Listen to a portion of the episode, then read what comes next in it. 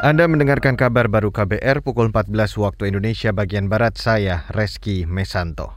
Saudara Presiden Joko Widodo berharap akses konektivitas jalur darat dan laut antara Indonesia dan Timor Leste dapat direalisasikan.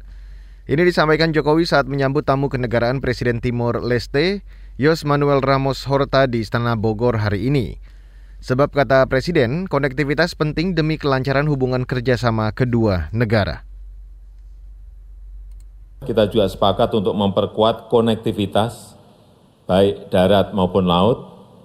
Untuk jalur darat, saya harapkan peluncuran trayek bus rute Kupang Dili dapat segera dilakukan. Dan untuk konektivitas laut, saya menilai pentingnya untuk membuka rute kapal Kupang Dili Darwin. Presiden Joko Widodo mengungkapkan saat ini investasi Indonesia di Timor Leste mencapai lebih dari 800 juta dolar Amerika atau sekira 12 triliun rupiah. Investasi itu terutama untuk sektor perbankan, migas, dan telekomunikasi.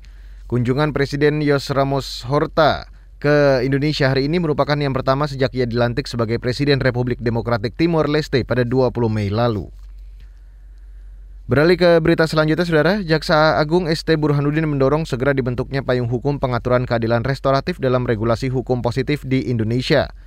Sebab sistem peradilan pidana di kepolisian, kejaksaan, dan Mahkamah Agung memiliki aturan sendiri-sendiri, termasuk untuk menerapkan keadilan restoratif. Belum adanya keseragaman mengenai pendekatan keadilan restoratif oleh subsistem dan sistem peradilan pidana pada akhirnya akan mengesampingkan konsepsi negara hukum yang diatur dalam konstitusi Indonesia.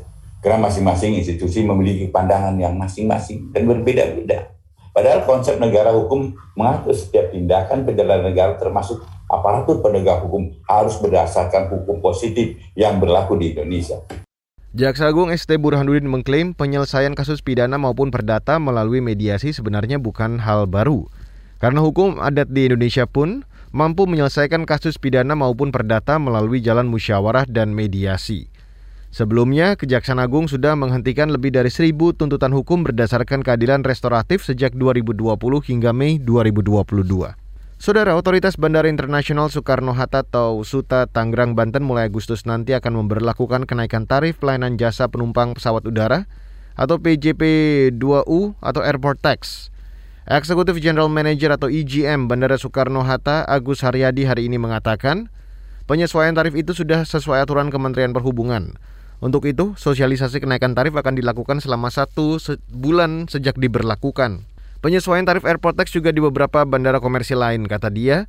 Penyesuaian tarif airport tax di Bandara Soekarno-Hatta nilainya bervariasi. Perhitungannya berdasarkan investasi dan layanan yang dilakukan operator. Menurut Agus, seiring kenaikan tarif airport tax, maka layanan kepada penumpang dan pengguna jasa bandar udara akan terus ditingkatkan. Dan saudara, demikian kabar baru saya Reski Mesanto.